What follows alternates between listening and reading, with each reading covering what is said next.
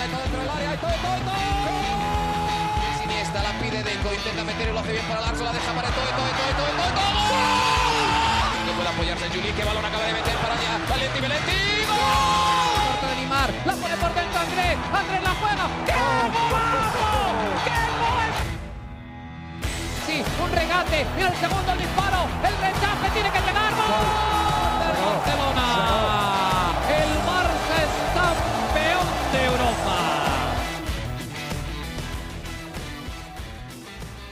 Hola amigos de ADN Barça, bienvenidos a una nueva edición de nuestro podcast. En esta ocasión una edición especial por bueno, todo lo que se dio en el cierre del mercado de fichajes para el Fútbol Club Barcelona, movimientos que quizás sorprendieron a algunos, a otros no tanto.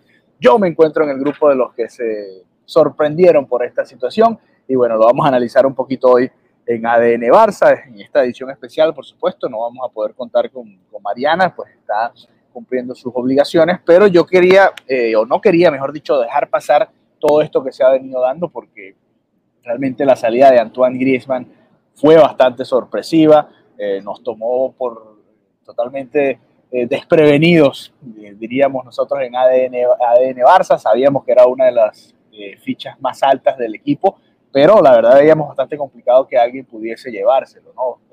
llegó a sonar en su momento tras la salida de Cristiano Ronaldo de la Juventus, que podía ir al, allá a Italia. Eh, se hablaba de un posible interés desde el PSG en su momento. La Premier parecía un lugar ideal para que Antoine diese el salto y pudiese salir del Barça, porque además la Premier es una de las ligas más poderosas en este momento también en lo económico. Pero bueno, al final termina regresando al Atlético de Madrid.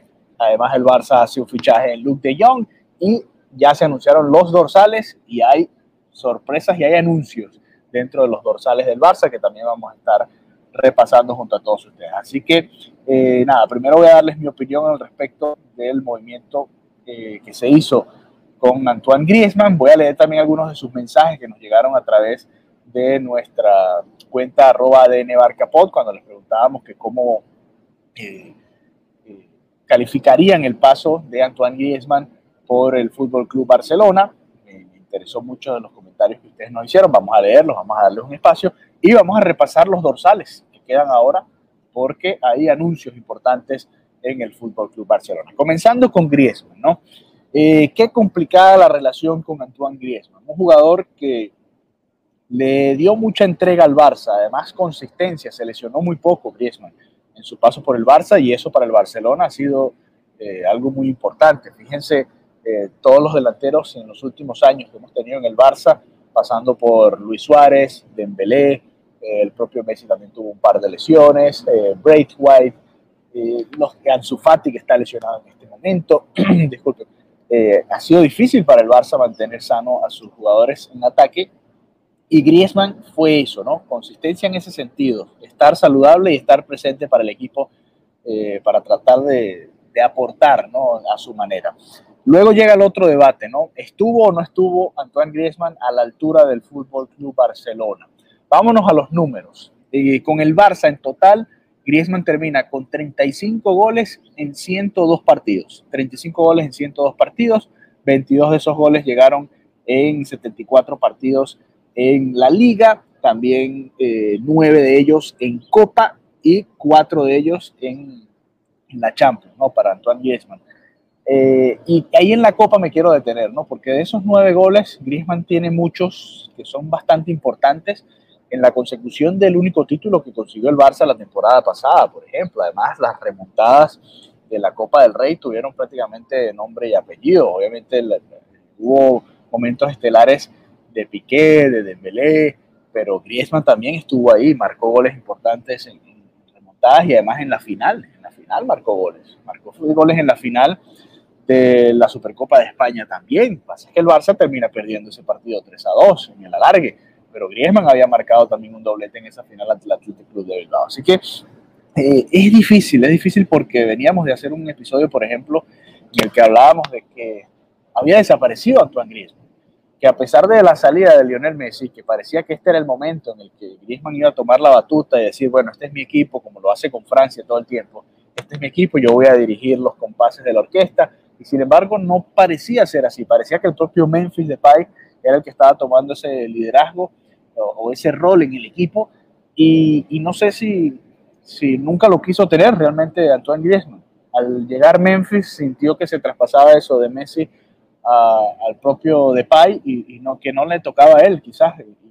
No sé por qué no lo quiso hacer en el Barça o no se le dio, porque la verdad fueron apenas tres partidos de, de esta temporada en los que Antoine Griezmann eh, más allá del primer duelo que, creo que todo el colectivo del Barça jugó muy bien, eh, más allá de eso, creo que el Barça y Antoine Griezmann bajaron mucho su nivel en las últimas dos presentaciones y hasta abucheado se fue en, el último partido, ¿no? Y creo que eso es lo más triste de, toda esta despedida, que la única, la última, eh, el último, la última relación, el último contacto de Griezmann con la afición fue esa, ese abucheo, ¿no? Que recibió de parte del, sector que estaba ahí en, en el Camp Nou en ese partido contra el Getafe. Ronald Koeman salió a defenderlo después en rueda de prensa. Salió a defender su trabajo y, llama mucho la atención que pocas horas después de defender lo que hace Griezmann sobre la cancha, pues salga ahora cedido con opción de compra obligatoria al Atlético de Madrid. Además, que ese es otro de los temas que, que vamos a comentar un poquito aquí.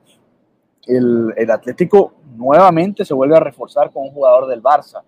Hace tres años teníamos a Messi, Griezmann y Suárez, cuando llegó el francés, y ahora tanto Griezmann como Suárez están en el Atlético de Madrid, ya Messi no está, y, este equipo viene de ser campeón, y ahora se le está agregando un jugador que fue pieza clave de, aquella, de aquellos mejores equipos del Atlético, ¿no? que llegaron y que estuvieron a segundos de ganar a, eh, la Liga de Campeones de Europa y todo, y, fueron a penales con, o a tiempo extra con el Real Madrid. Entonces, eh, es complicado, ¿no? Se tenía que hacer por la crisis económica que ya conocemos, la ficha de Antoine Griezmann, que era la segunda más alta de la plantilla, solamente detrás de Frankie de Jong. lo que le quedaba de contrato era uno de los mejores jugadores de la plantilla que se podía sacar alguna tajada de él. La verdad que en lo económico no lo entiende, ¿no? No lo entiende, quizás en lo deportivo o en lo deportivo no tiene ningún sentido volver a reforzar al Atlético de Madrid, pero en lo económico te terminas ahorrando la ficha de esta temporada y de lo que le restaba de contrato y ya sales de ese problema entre comillas y tratas de sanear lo, que puedas dentro del club con esa salida, ¿no? Lo mismo pasó con, con Emerson, que acaba de llegar desde el Betis eh, y bueno, todos los movimientos que se han podido hacer a última hora. El movimiento que no terminé de entender o que no comparto, sí lo entiendo, pero no lo comparto, es la traída de Luke de Jong, un 9 que es descarte del Sevilla, ni siquiera es uno de los nueve más apetecibles que quede por ahí eh, rondando, ¿no? Y la pregunta es la siguiente, si tienes a Braithwaite y tienes a De Jong, ¿alguno de estos dos va a ser realmente titular indiscutible de la posición? Y después va a llegar Agüero, además, va a llegar el Kun Agüero, va a llegar Ansu Fati, que en teoría y, ya vamos a hablar de Ansu Fati, debería ser titular también y, vaya que lo tiene que ser ahora. Dembélé cuando llegue también debería estar por encima de estos dos y, y, todo esto dejando a un lado, por supuesto, Memphis, que es el 9 del equipo. Eh, y además la cara y la estrella del equipo ahora, sin dudas, más ahora que se fue Antoine Griezmann. Entonces, no estoy de todo de acuerdo con, con la llegada de Luke de Jong. Es un 9 que creo que no le hacía falta al Barça en su momento eh, guardando las distancias. Yo dije que para mí Antoine Griezmann no le hacía falta al equipo en aquel entonces. Lo comparto ahora con, con De Jong. No me parece que, sea el 9 que, el Barça necesitaba. Pero bueno, ahí está, eh, fue lo que pidió Kuman. Además, es también de Países Bajos y bueno, sabemos la relación que hay ahí con el Barça y, los jugadores de ese país. Así que bueno, eh, un entretenido cierre de, de mercado de fichajes. La verdad que no pensé que se fuese a dar de esa manera y al final pues es lo que termina sucediendo. Antoine Griezmann increíblemente va al Atlético de Madrid y yo leía también los comentarios de los jugadores, de, o mejor dicho, de los aficionados del Atlético de Madrid y la verdad que, que también hay, como un, ambiente extraño, ¿no? Porque Griezmann no se fue muy bien de, ese, de esa institución, está claro, y ahora va a volver, pero va a volver un poco como con el rabo entre las piernas, ¿no? Y, lamentablemente para él es así, pero bueno, eh, creo que era lo mejor para, para el Barça, en lo económico, era lo que se tenía que hacer, lamentablemente en lo deportivo pues va a dejar un vacío, y además en, el, plantel al parecer también va a dejar un vacío importante y por supuesto eso eso va a terminar afectando, ¿no? Pero bueno, había que hacerlo, es parte de la crisis en la que se está viviendo ahora. Y quiero, antes de pasar a, a repasar los nuevos dorsales, con estas salidas y llegadas que se han dado en los últimos minutos del mercado de fichajes, repasar un poquito dos cosas. La encuesta que hacíamos antes de que se fuese Antoine Griezmann, hicimos una encuesta también en ADN Barcapot, eh, preguntándole si querían que se fuese Antoine Griezmann al Atlético de Madrid. Déjame buscarla acá rapidito para tener los resultados exactamente a, esta hora en la que estamos grabando este podcast, porque me llamaba mucho que la atención que había mucha gente, había, eh, es un jugador que genera división, ¿no? Antoine Griezmann. A ver, aquí está. ¿Quieres que se vaya Antoine Griezmann al Atlético de Madrid? El 59% de los votos dijo que sí, 41% dijo que no. Así de dividida estaba la afición del Barça con respecto a Antoine Griezmann. Y ahora yendo a los comentarios que recibimos en este otro post, ¿cómo calificarías el paso de Antoine Griezmann por el Fútbol Club Barcelona? No fue muy buena, pero tampoco para que lo regalaran, dice Osvaldo Pérez. Justin Cruz le dice que le da 7 de 10, supongo. Eh, arroba el fans 1 dice regular tirando mal, pero peor es regalarlo como se hizo. Luis Alejandro dice decepcionante. El amigo Blaugrana colombiano dice un título en dos años, 35 goles y 102, 102 eh, partidos. La verdad no mucho por 120 millones, que fue lo que costó Antoine Griezmann, pero la entrega siempre estuvo. Jamás debió salir del Atlético, dice el doctor Felicidad. Belmont nos dice discreto el paso y Pablo H nos dice que 4 de 10. Pareciera que eso es una constante, ¿no? Eh, no fue quizás el jugador que se esperaba ni en el rendimiento colectivo ni en la cantidad de goles. Obviamente estaba bajo la sombra de Messi en cuanto a goles, como estaba el resto del plantel, pero en el otro lado, en el otro sector de, esa ecuación, eh, en el rendimiento no, no apareció y, y, en estos tres partidos no me dio esa sensación y creo que me atrevería a decir que el Atlético de Madrid le hace un favor al Barça eh, quitándole ese problema de las manos, en mi opinión. Pero bueno, hay cuestión, es cuestión de, escuchar y quiero escuchar también su opinión, por supuesto, al respecto. Repasemos los dorsales entonces para la temporada y hay un anuncio importante. El 10 del Fútbol Club Barcelona va a ser Ansu Fati. Ansu Fati va a ser el número 10 del Fútbol Club Barcelona. El Barça, al tener la plantilla completa, tuvo que utilizar todos los dorsales y aquí vamos a a repasarlos rápidamente. El 1 es Ter Stegen, el 2 Serginho Dest, 3 Gerard Piqué, Ronald Araujo el 4, Sergio Busquets será el 5, Ricky Puch se queda con el 6, Usman Dembélé pasa del 11 al 7, va a ser el nuevo número 7 del Barça tras la salida de Antoine Griezmann, Miralem Pjanic, ¿no? que pensábamos que se iba a ir y no termina de salir, va a quedarse con el 8, así que un número importante del Barça va a quedar para un jugador que es un descarte de Ronald Kuman. Ojalá se termine yendo en diciembre y bueno, se pueda amortizar algo del costo de Miralem Pjanic, que también es otra de las nóminas más altas del Barça. Eh, Memphis Depay va a tener el 9, el 10, como ya les decía, para Ansu Fati. Y aquí viene otro anuncio importante. Yusuf Demir va a ser el número 11. Demir va a ser el número 11. Braithwaite queda con el 12. Neto tendrá el número 13. Coutinho el 14. El inglés del 15. Pedri el 16. Pedri de vacaciones, disfrutando eh, lo poco que le queda ahora de vacaciones antes de regresar después del parón de la fecha FIFA. Eh, Luke de Jong, el nuevo fichaje del Barça, será el número 17. Lástima, eh, a mí no me termina de gustar e-, este jugador para el primer plantel del Barça, pero bueno, Luke de Jong. Jordi Alba, número 18, ahora se le va a apoyar, por supuesto. Jordi Alba, número 18. El Kun Agüero tendrá el número 19. Sergi Roberto se mantiene con su número 20. Frankie de Jong con su número 21. Oscar Mingueza que había tenido un número de, filial, va a tener el número 22. Samuel Umtiti, otro de esos jugadores que pensábamos que iba a salir en este mercado, que queríamos que saliera en este mercado eh, o cierre del mercado de verano, no salió a tener el 23. Eric García va a tener el número 24 e Iñaki Peña, el tercer portero, va a tener el número 26. Así que Ansu Fati va a tener el 10, Barça tiene un, nuevo número 10. Y aquí es importante explicar algo, ¿no?